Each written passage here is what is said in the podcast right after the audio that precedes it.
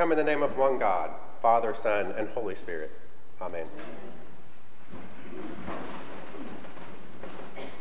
Get behind me, Satan. You are a stumbling block to me. How many of us go about our days thinking we are on solid ground? Everything is going great, and we are on a firm foundation that will hold us on our journey. And then, without warning, we suddenly find ourselves tripped up by a rock or some unsteady ground or even some pesky pine straw. Today, we get to see this transition happen to Peter. Just a few verses before today's reading, Jesus declared Peter to be the rock on which he would build his church. Peter even affirmed to the disciples that Jesus was the Son of the living man. But now, to Peter's dismay, Jesus is telling him that he must go to Jerusalem to suffer and die. And to be honest, I can really relate to Peter about this message. He must have been thinking, What do you mean? You've got to be kidding me. I know you are the Messiah, but what kind of justice and retribution do you bring by dying?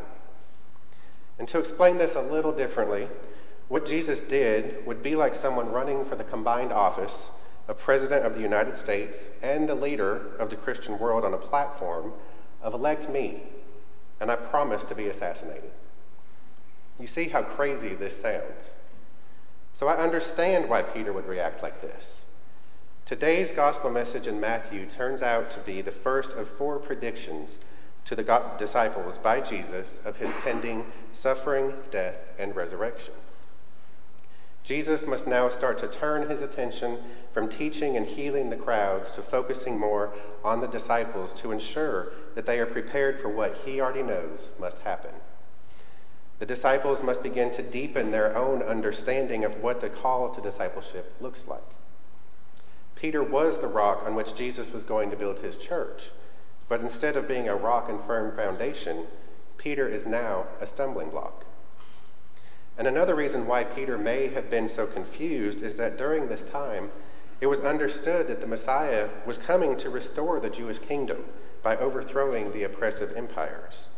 But now, Jesus is talking about going to Jerusalem to suffer and die at the hands of the oppressors. That is not the picture that Peter had envisioned for the Messiah. It was supposed to be this strong ruler that's taking out the bad guys, but instead, this ruler is going to die.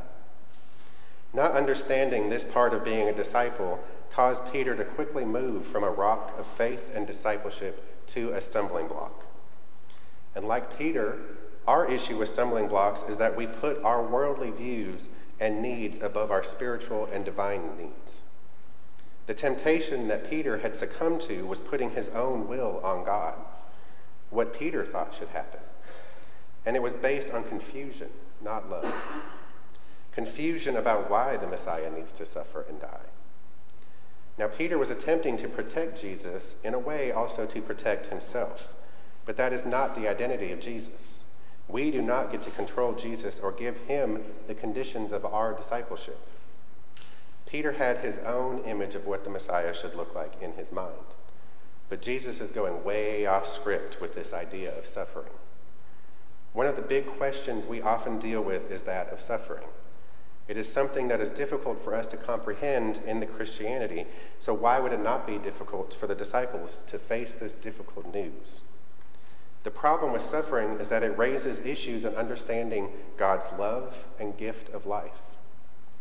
Instead of binding Jesus to our views for our self preservation, we must faithfully follow and bear witness to him without stumbling blocks.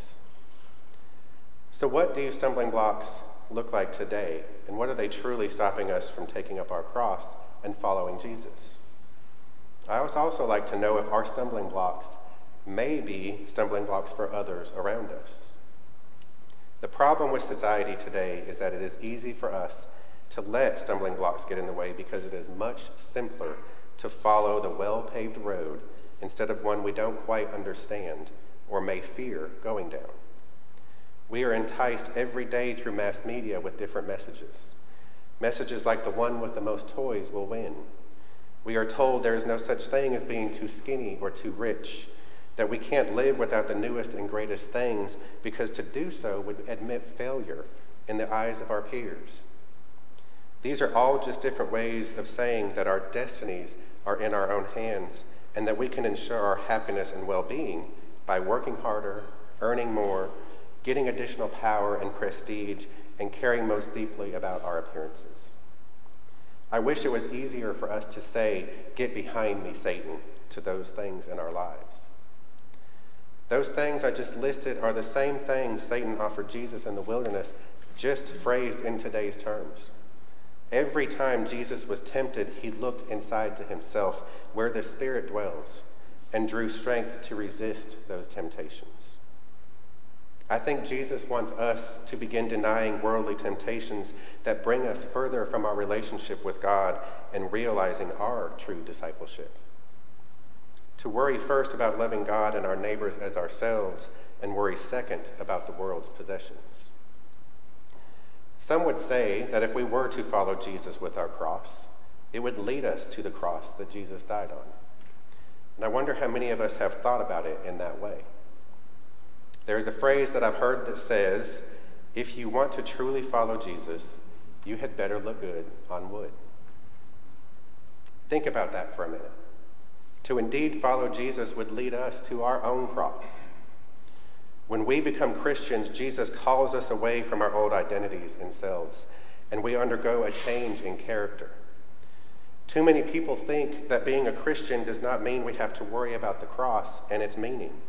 They are just curious bystanders at the foot of the cross, casual followers, you could say, of Jesus.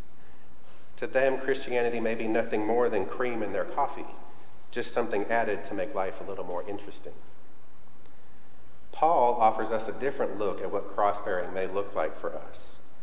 In Paul's letter to the Romans today, he lists some virtues that characterize cross bearing in the best sense.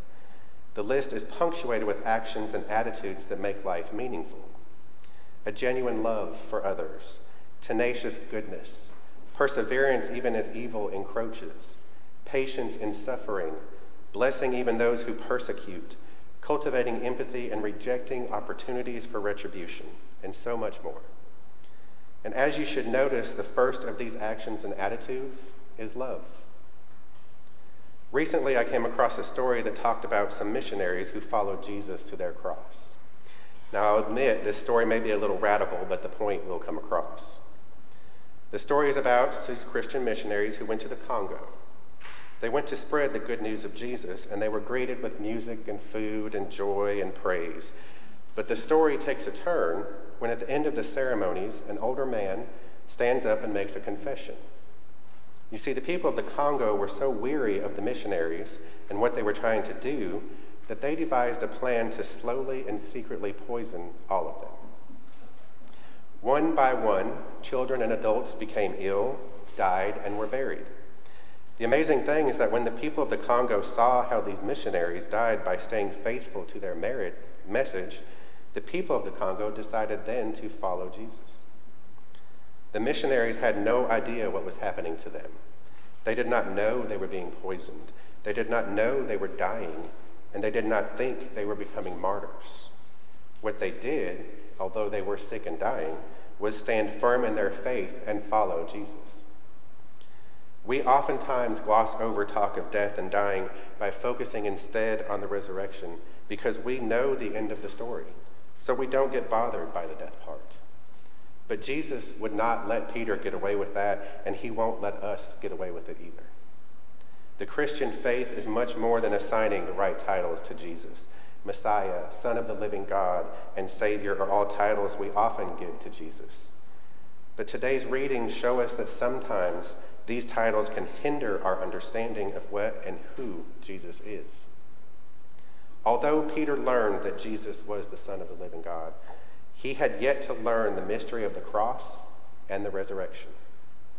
Jesus was trying to tell Peter that suffering and death, more than anything, actually becomes Jesus. And Jesus is trying to tell us that he must go through this as well. If we spend our time fulfilling the great commandment, we will have very little time to spend fighting against the great tempter, and we will be well armed for whatever battles, temptations, and stumbling blocks may come up. We are called to be disciples, and know we won't get it perfect. We can be faithful to God's call, sometimes getting it right, sometimes getting it wrong, but always trying our best to get our priorities right, taking up our cross and going out into the world. Because as Christians, we must always ask ourselves Am I a solid rock of faith, or am I a stumbling block inhibiting my faith and others? Cross bearing does not have to mean what it meant for Jesus. The price is already paid for in his blood. For most of us today, cross bearing means serving others with compassion. Because all of us are cross bearers and all of us are God's allies. And when we take up our cross and faithfully follow Jesus without distractions, we find ourselves resurrected to a new life in many different ways. To me, the answer is found in the cross. Amen.